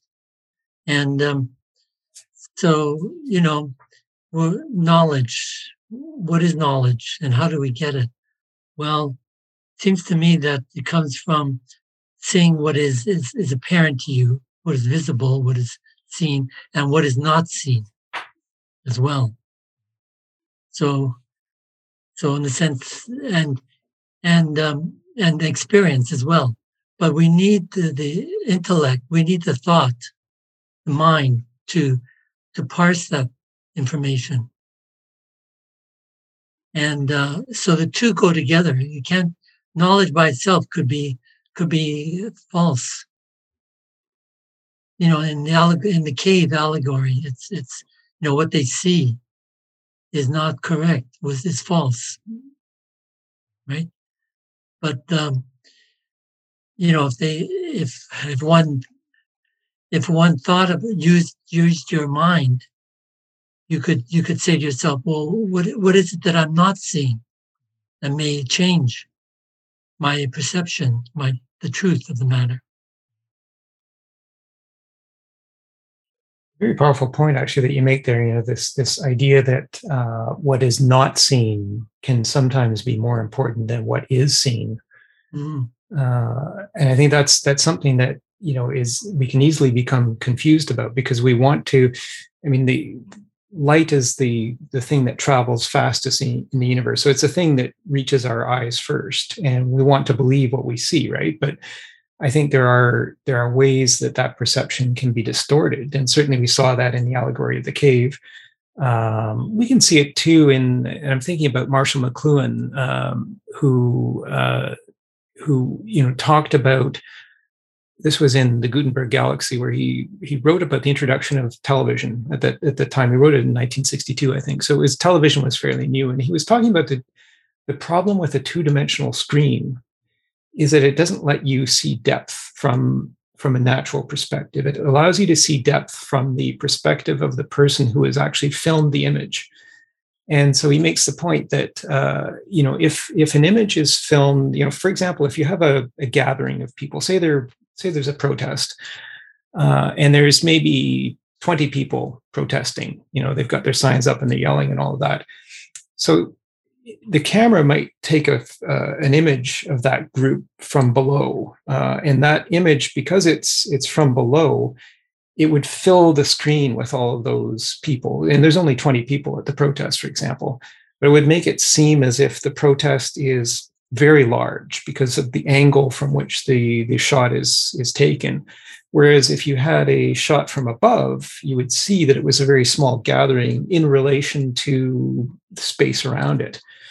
Uh, and I think that's actually something that may be practiced a, a lot now. That kind of distortion is practiced a lot now to to make uh, the the event seem like the depth of the event seem as something that it is not otherwise, and that can be done, you know, with a particular political uh, perspective, for example. So I found that was a very powerful example in in that kind of two dimensional understanding where where the third dimension of depth is is not our own. It's not natural. It's put there by the person who's taken the image. Um, and that's maybe actually something that maybe we'll just go and look at the the um, the order of knowledge that uh, Socrates and Glaucon discuss here, uh, and this is from 522b to 528e. Uh, and here I've, I've Socrates actually uses the the term, you know, going from two dimensions to three dimensions. Um, and so what I tried to do was uh, put these subjects that they talk about in order. So they say first number and calculation, uh, as we've seen, as the first order of business for a philosopher to learn. The second order of business they say is plane geometry. Then the third is solid geometry, and the fourth is astronomy. And what I tried to do is set out in this table the different dimensions that these subjects deal with, uh, and then also the types of knowledge provided. So, numbering calculation, uh, I've indicated one dimension, uh, and that's you know just thinking about the dimension, the dimensionality of number, considering that from the perspective of the infinite density of the real line. So we, you know, in the early 1800s. Um, you know the three dimensional concept of math and geometry was introduced and the real line is introduced and that's when the imaginary or lateral numbers were introduced uh, but when we think of number itself number is the real line and that is infinitely dense and so i put it as one dimension so maybe that's kind of the idea of the first principle is that number and calculation gives gives us gives us that single dimension uh, of knowledge. And the type of knowledge I indicated here, I think that they're talking about is the knowledge of equality and inequality. Um, and then so from there, they go to plane geometry. That's the second order of knowledge that the philosopher needs to know. And that would deal with two dimensions, length and width. Uh, so that's how you get a plane figure, you know, whether it's a triangle or a square or or you know whatever the other plane figures are there's an infinite number of them i guess uh, but that deals with two dimensions, and that gives you uh, that gives you a sense of both difference and shape. So we go from one dimension, which has no shape, to shape, which is where we get plane geometry. And then from there, we go to solid geometry, which Socrates says is the third uh, order of business. And so solid geometry takes the shape that we got in the second dimension of plane geometry and it puts it into three dimensions. It gives us depth. So instead of just length and width, we now have depth. Uh, and then the fourth order of business, he says, is, is astronomy. And so astronomy takes depth and gives it motion. Um, so I thought this was kind of an interesting progression of these different levels of knowledge, and I'm wondering what what everyone thinks about that. I mean, if we accept, and I don't know if we accept, but if we accept numbering calculation as the first level of knowledge, does this progression seem to make sense in understanding the changing world that is around us, the changing world of the present that is around us? Does this, does this progression seem to make some sense? Um, Jose. well, just, just one point is that, uh, that uh, Plato, uh, a difference with uh, Aristotle, he uh, kind of dismiss things that uh, we need observation to, to get knowledge. So he thinks that everything has to be in the abstract level. I don't know how to explain. This is why when we, we were talking about astronomy, and they say I, I like something like I like astronomy, but not by observation, just by deduction. And he, he's talking more, more about I think metaphysics or cosmology than than astronomy. So um, he likes he he wants to study all the things from the from the theory, theoretical point of view. He said that geometry is okay. We need that geometry to for for military purposes or for but uh, but in reality for him it's uh, the theoretical, no no observation. It's, it's as opposite to this is a big difference with Aristotle, because Aristotle he says that science starts by observation. Anyway, that's point that.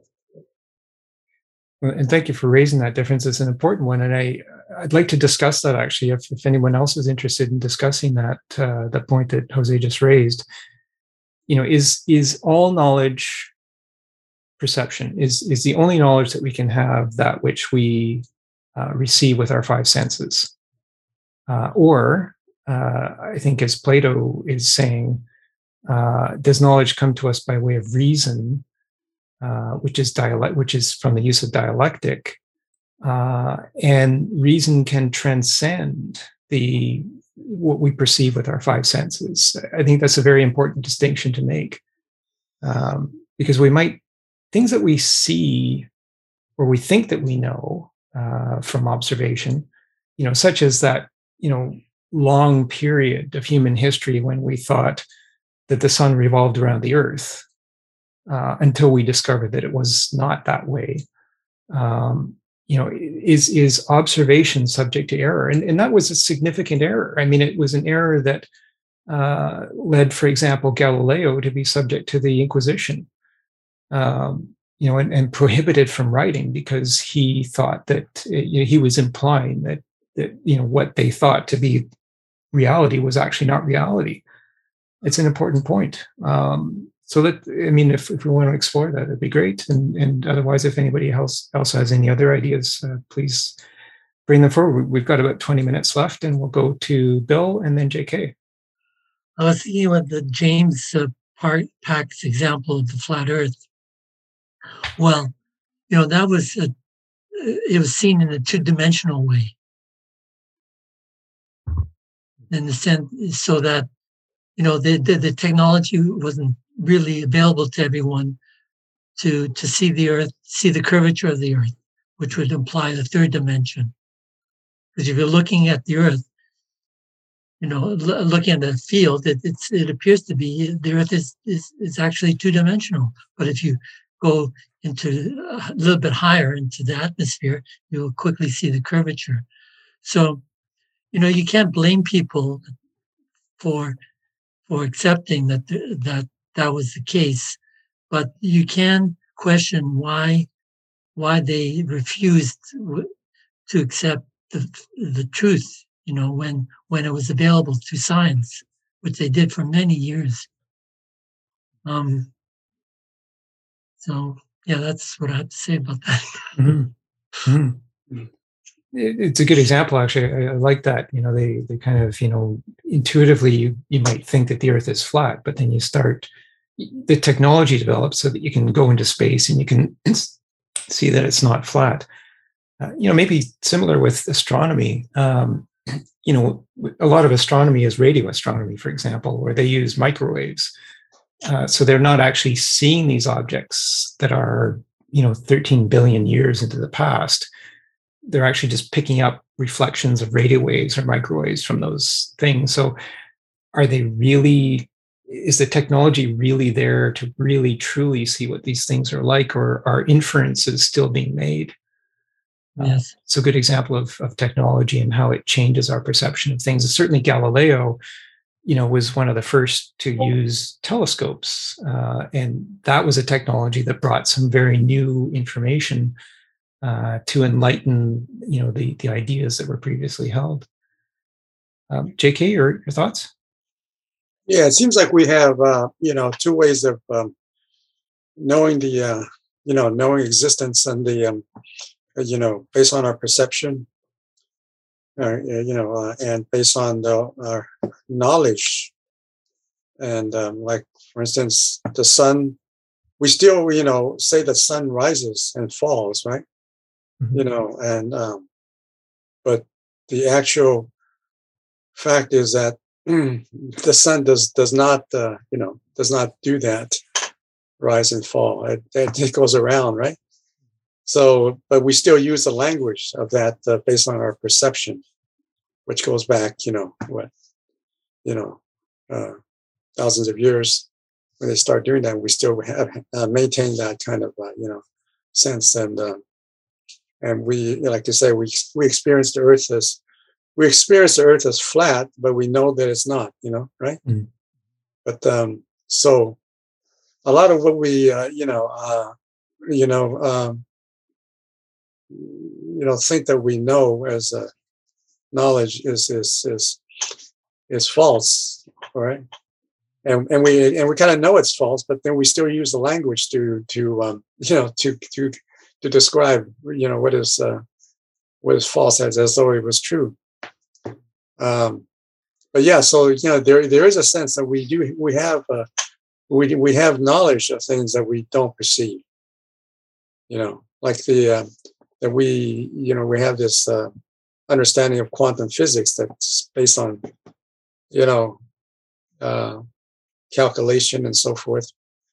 And uh, but when we uh, you know you mentioned the observer effect, you know, then it kind of like uh, disproves what we thought we we knew, right? So, so there, there's a kind of uh, you know duality there between what we what we know based on perception and what we know based on our based on what uh, reason, calculation, mathematics, you know, geometry and so forth, astronomy. Yeah. So there is a, but there is, you know, so which one is certain? You know, right? Uh, we, you know, definitely we we uh, you know, uh, we feel certain about our experiences of what what's the, uh, present in our in, in our in our existence, but um, but we, we you can't also we also can't deny the certainty of uh, knowledge, like the the Earth is not flat, you know, or the sun does not rise or fall, mm-hmm. and um, the number of uh, you know uh, planets in, in the universe and so forth. So we don't really see those, but we we have a knowledge of those, and we feel certain about that too. And I think you, you call an important point that uh, we need to know the limits of our knowledge. We need to know what we don't know, um, and and you know to to say that we are certain about something, we have to be very careful when we say that we're certain about something, don't we? Because you know history proves that you know things can change and, and new knowledge comes along and what we thought was certain is in fact not certain so i guess acknowledging that we don't know is sometimes more important than you know, than acknowledging what we do know uh, so thanks for that and moshe hold on just a second i'm really technologically challenged today. No worries. Um, okay, I got it. Okay, there. Yeah. Okay. Okay. Uh, let's start out with these. Uh, you know, your subjects of number and calculation, plane geometry, solid geometry, and astronomy. Um, uh, I, I just want to make mention that after he discusses that, um, he says at 5:30 A or B, something like that. Then I said, in astronomy, as in geometry, uh, we should employ problems and let the heavens alone be. Let the heavens alone. If we would approach the subject in the right way, and so make the natural gift of reason uh, uh, to be of any real use. And then he goes on to, I mean, he's saying that there are problems and limits with astronomy. And then he goes on to talk about motion and talking about problems with that. And then he talks about the, the, the relativity of the ears. And uh, he concludes all these things uh, by saying none of these things give us real knowledge.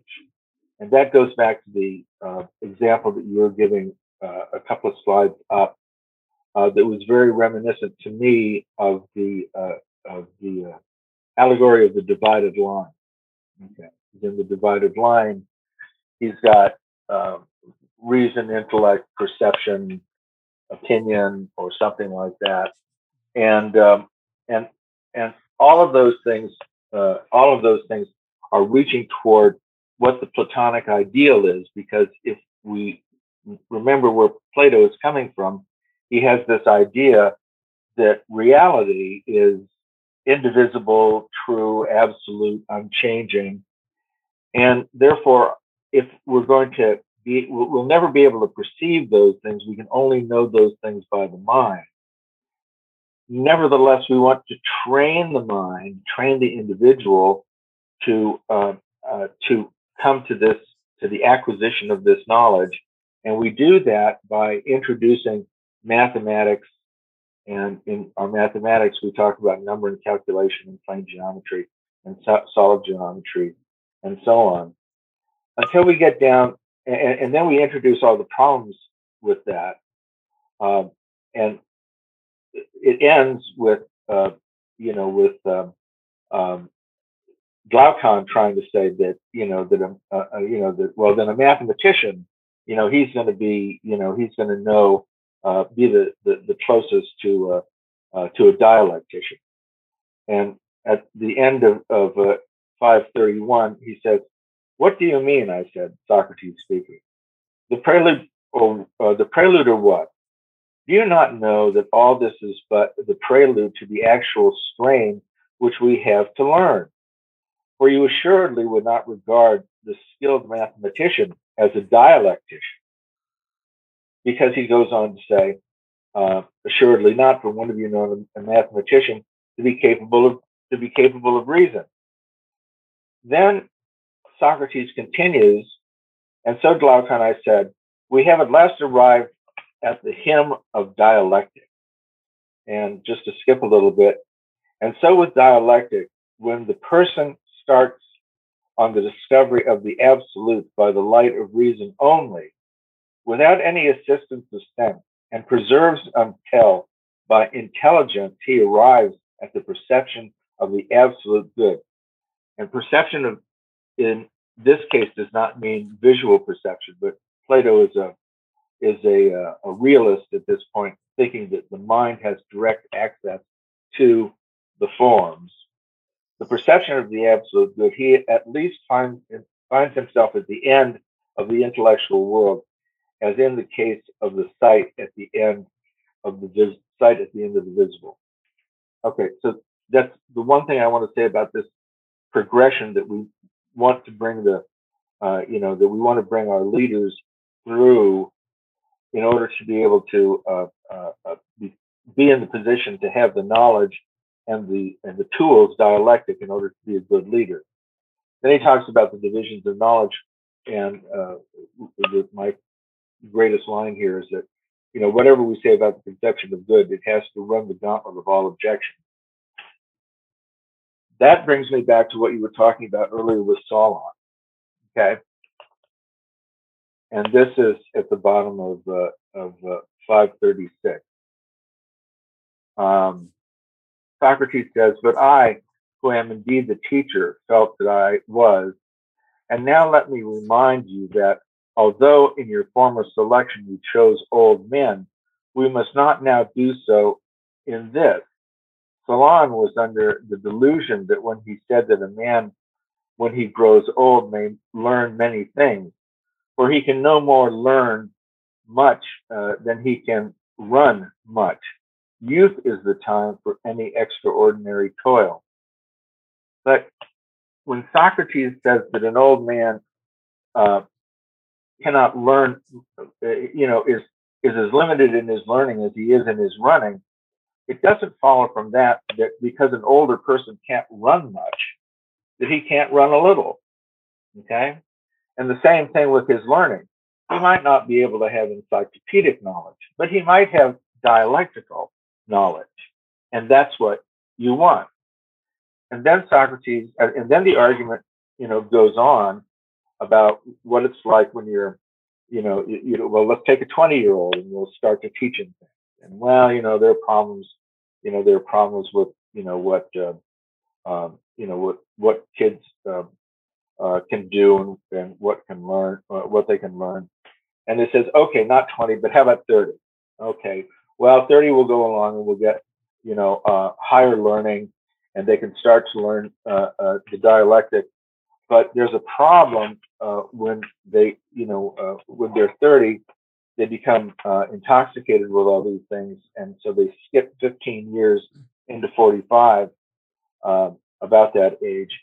And they give the warning of the person who learns dialectic that he may become a sophist. Okay. Where he says uh, at 239 halfway through, and when they have made many conquests and received defeats at the hands of many, they uh, violently and speedily get into a way of not believing anything which they believed before. So anything that we've taught them before, they're at a position now through the dialectic. They've been beat up back and forth. They don't believe anything. And hence, not only they, but philosophy and all that relates to it is apt to have a bad name with the rest of the world. And we know that type of philosophy, which has a bad name with the rest of the world, is, is, is sophistry. So then, down at the beginning of 240, Socrates continues 50 years, I answered.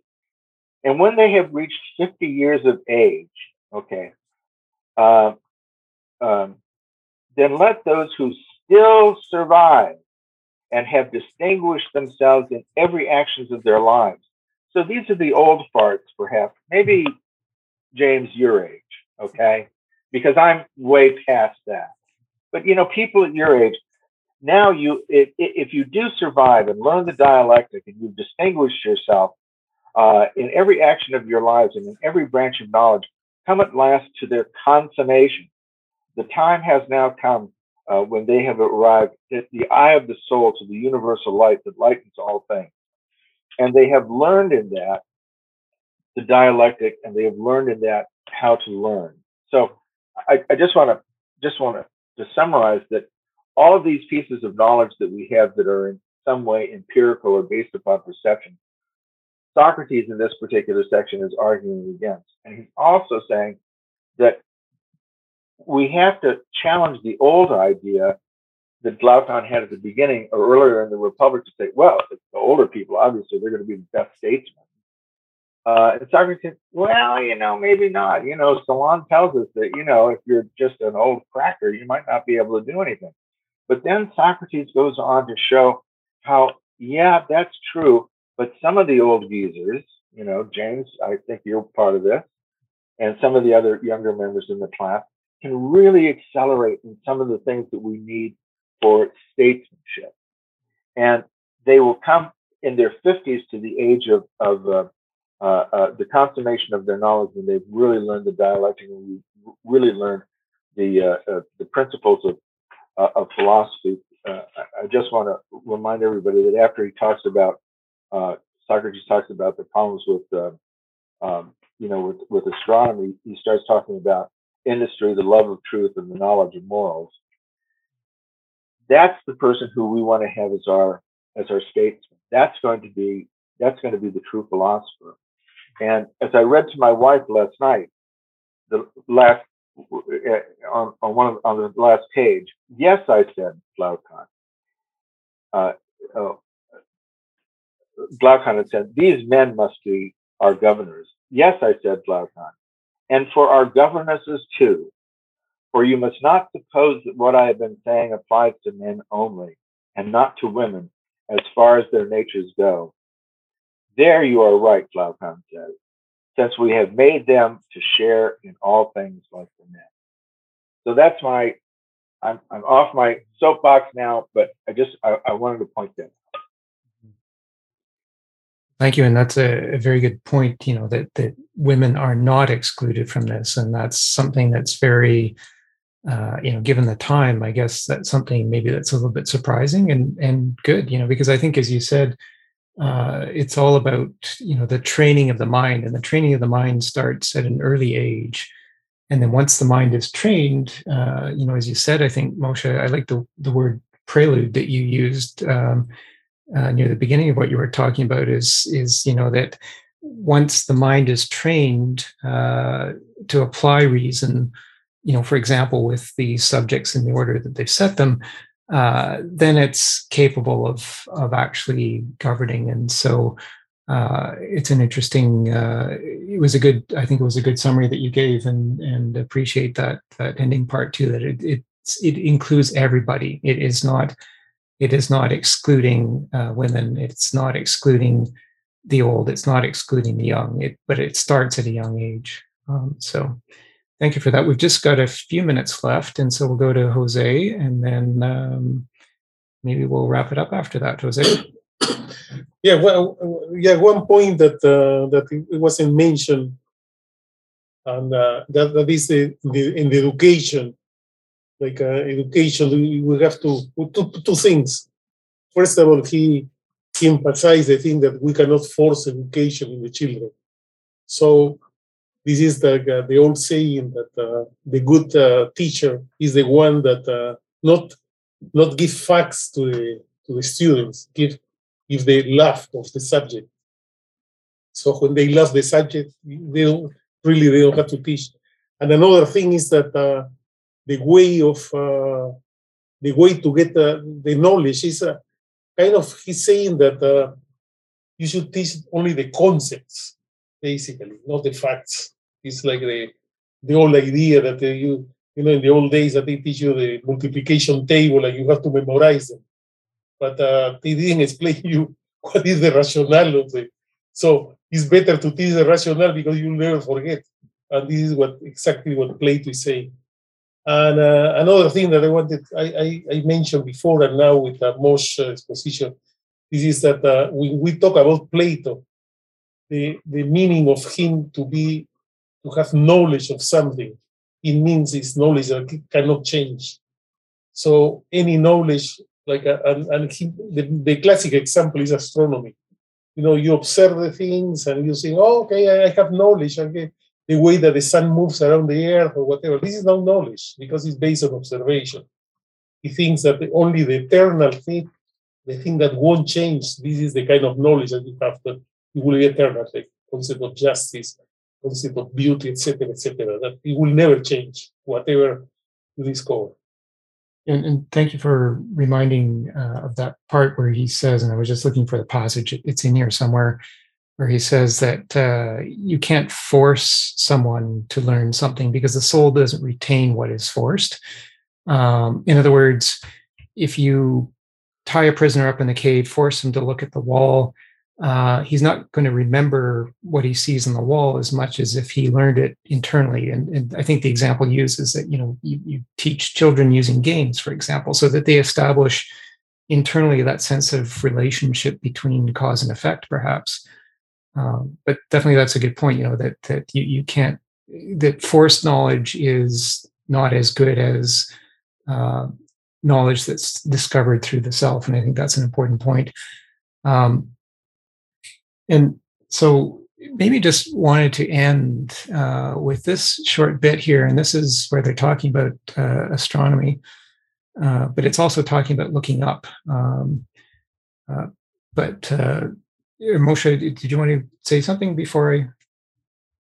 Uh, yeah, I just wanted to say it's at the bottom of 536. Mm-hmm.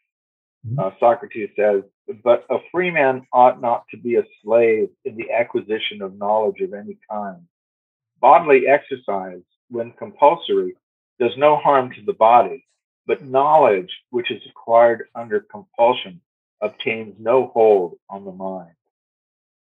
Thank you yeah, that was that's at the bottom of 536. He said so. That's a very good point, uh, and I think that's that's you know maybe what you were talking about you know before Moshe that this is the whole prelude to you know getting the mind trained. You know, is to to engage it in this in this way so that it retains the knowledge. Um, so maybe just wrap up with this sort of last you know section from it's around 529b or 529a and b where Socrates, you know, this is where they talk about astronomy. Socrates says it may be obvious to everyone except me, but that's not my view about it. As it's practiced today by those who teach philosophy, it makes the soul look very much downward. He's talking about the astronomy here. In my opinion, your conception of higher studies is a good deal too generous. For if someone were to study something by leaning his head back and studying ornaments on a ceiling, it looks as though you'd say he's studying not with his eyes, but with his understanding. Perhaps you're right, and I'm foolish, but I can't conceive of any subject making the soul look upward except one concerned with that which is, and that which is is invisible.